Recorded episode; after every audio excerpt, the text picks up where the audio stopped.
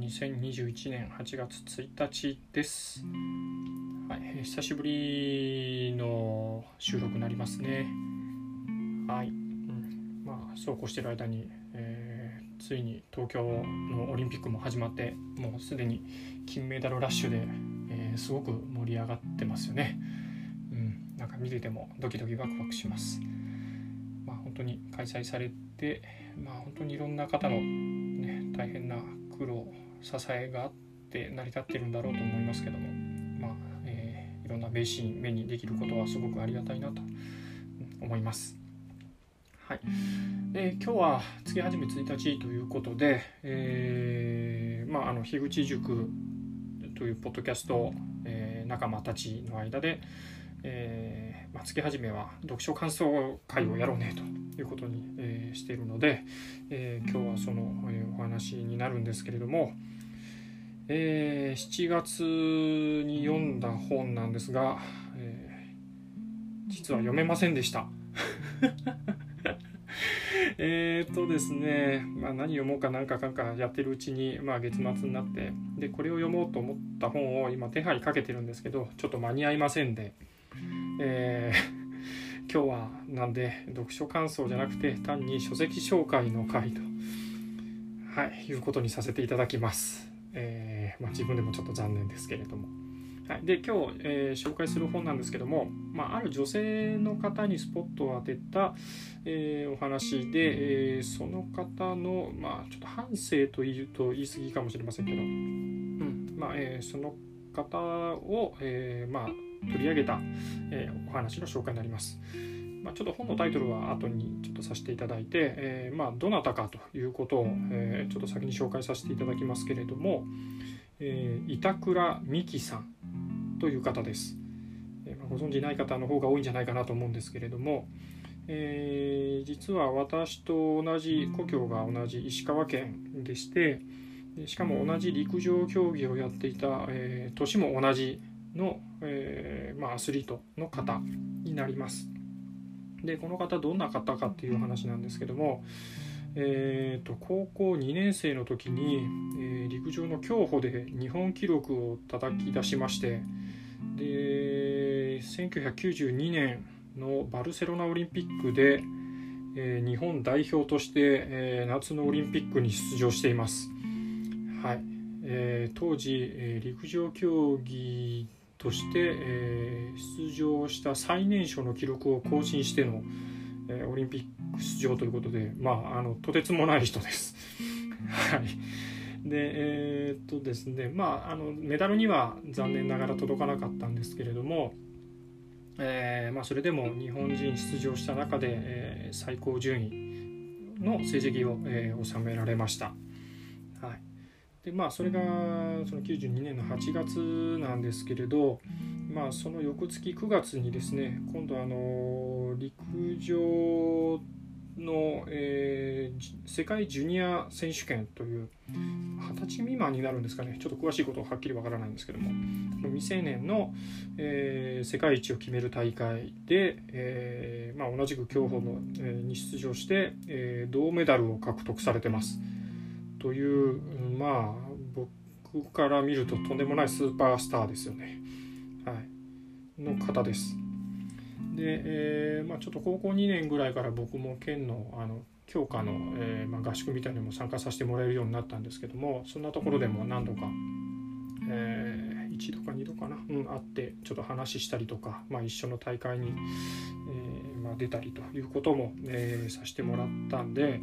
まあ、お話ししたこともあるんですけれども、えーまあ、ものすごくあの、ま、小柄なんですけどしかもシャイな方でですね当時、まあ、今はもうそこからずっと会ってないのでもう30年ぐらい前の話なんでですね、まあ、今どういう方かはちょっともう伺い知ることもできないんですけど、うんえーまあ、とてもシャイな方で話しかけてもですね、まあ、ちょっと話がこうわっと盛り上がったりとかっていうことはあんまりなくなんかすごく気恥ずかしそうに二言三言、うん、あの言葉返して、まあ、あとはちょっとあのうつむき加減だったり ちょっともう別のところに行ってしまったりというような感じの、えー、方でした。うん、まあなんか本当にこの人がそんな歴代の最最年少でオリンピックに出た人なのかなっていうのもなんかびっくりするぐらいの、えー、まあ、なんか印象だったのをよく覚えてるんですけれども。はいでえーとまあ、なんでこの方を今取り上げたかという話なんですが、えー、このように、まあ、素晴らしい戦績を収めたからではないんですね。えー、そのオリンピックに出た高校2年生の冬12月に実はこの方のその競歩の練習を、まあ、競歩ってあの一番短い距離でも 5000m ぐらいで長いのになると、まあ、男性だと50キロっていうものすごい長い距離を、まあ、歩くのであの、まあ、練習も屋外のその、まあ、一般道路で、えー、練習されたりすることも、まあ、多いみたいなんですけどもそのように道路で、まあ、冬12月に歩いてる時になんとあのダンプカーに練習中ひかれてしまいまして、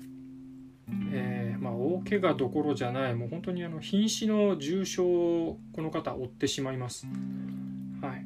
でもそのニュース最初聞いた時にもう本当にびっくりして信じられなかったんですけれども、えー、まあ、何箇所か複雑骨折したりとか、え、であと、まあ、ニュースでも流れてきましたけど、まあ、あとちょっと伝え聞いた話とかだと、えー、まあ、腕がもうちょっと神経を痛めて、まあ、上がらないのか曲がらないのかしてるし、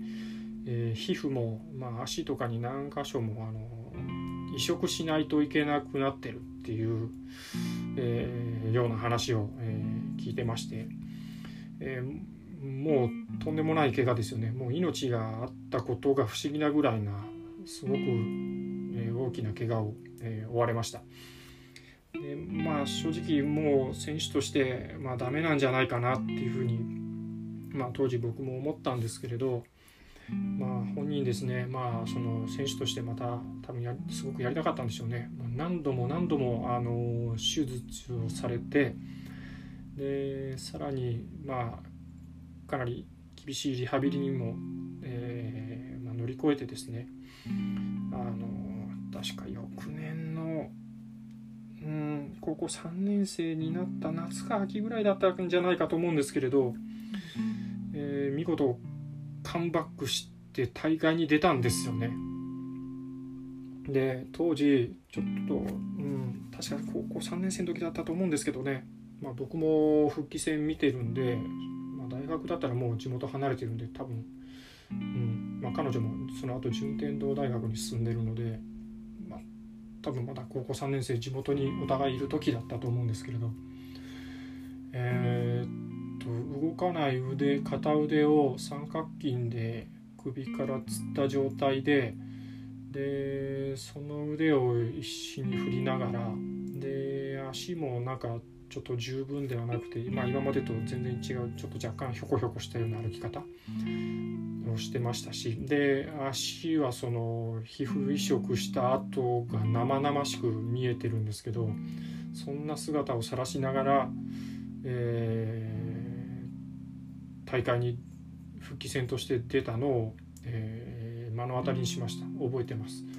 はい、でもうあのあまりのことにもう本当に絶句したんですよね。言葉が一切出なかったです。もうしなんか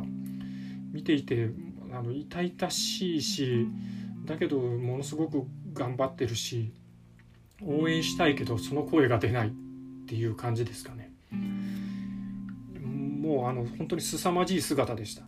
はい。でそうして復帰してきてで秋の大会秋の国体も確か一緒に帯同してきてて出場したんだったかな。ちょっとその辺はうろ覚えなんですけども確か一緒に、えー、っと出てきてたので、うん、来てたと思います。であのずっとトレーナーと一緒にですねその、まあ、動かない腕ですとかもうもう毎日毎日のようにもうものすごい痛そうに、えー、されながらマッサージを受けてたりとか、うん、リハビリですよね。なんかしきりに取り組まれていたのを、えー、ちょっとはためでも見ました、はい、もうあのものすごい精神力だなと思って、あまり言葉を多く発するような、えー、子ではなかったですけれども、うん。えー、ものすごい衝撃を受けたのを覚えています。はい、で、えーまあ、ちょっとさっきも言ったんですけどその後、まああのー、局、まあ、昔その競歩でオリンピックに出た、えー、監督さんですね、えー斉藤先生っておっしゃったと思いますけれども、まあ、その方に指示しながら順天堂大学に進んで、まあ、多分その先も何度も手術繰り返したんじゃなかったかなと思うんですけどねちょっとその辺うろ覚えで、えー、まあ、ちょっと本の中に多分書かれてあるんじゃないかと思うんですけれども。えーまあ、その後も競技を続けるためにずっと、えー、そういうふうに、えー、手術とかトレーニングとかリハビリを繰り返しながら、えー、活躍された選手です。まあ、残念ながらもうちょっとオリンピックの舞台に立つことはできませんでしたけれども、えー、まあ、とても、あの僕自身も、まああのまあ、はためで見ながらという感じではありましたけれど勇気をもらった、えー、存在です。はいえーまあ、あの今回の東京オリンピックであの池江水泳の池江璃花子さんが、まあ、大病を患った後、まあ、あの復帰してオリンピックにも出られましたてすごくそれも感動したんですけれどもその姿を見た時にですね、まあ、あの同じように板倉美樹さんの姿を、えー、ちょっと思い返しました。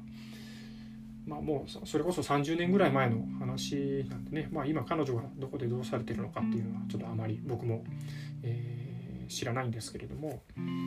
まあ、ちょっと当時の様子を、えー、振り返ったりしたいなと思って、まあ、その、えー板倉美樹さんの、うん、ことについて、まあ、あのすごく、え、勇気もらうお話で、まあ、このことが、え、2冊の本に、え、書籍になってますので、まあ、その本を、まあ、今ちょっと取り寄せて、ま、読もうかなと思っているところです。で、えまあ、その本のタイトルなんですけれども、ま、1つ目が「私は諦めない」大事故を乗り越えた競歩選手板倉美希未知への扉シリーズという本ですね。でもう一冊が、えもう一度歩きたい競歩界のシンデレラガール板倉美希奇跡の復活という本です。はいまあ、ちょっと今この2冊とも取り寄せているところなんですけれども、うんまあえー、早々に読んでみたいなと思っています。はいまあ、あの彼女の復活の様子は確か NHK のテレビの番組にまでなったんじゃなかったかと思います。まあ、当時なんか見た覚えもあります。はいうん、まああのまあ、あまり多く接する機会があったわけではないですけれども割と身近にいた、えー、ヒーローというかヒロインですかねということで、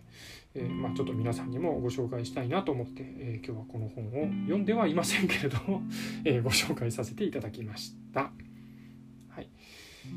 ということで、え今日はこんなところですかね。うわ長、え、すいません13分ありますねもうすでに。はい、ということで、えー、今日はどうもありがとうございました。はい、それではまた。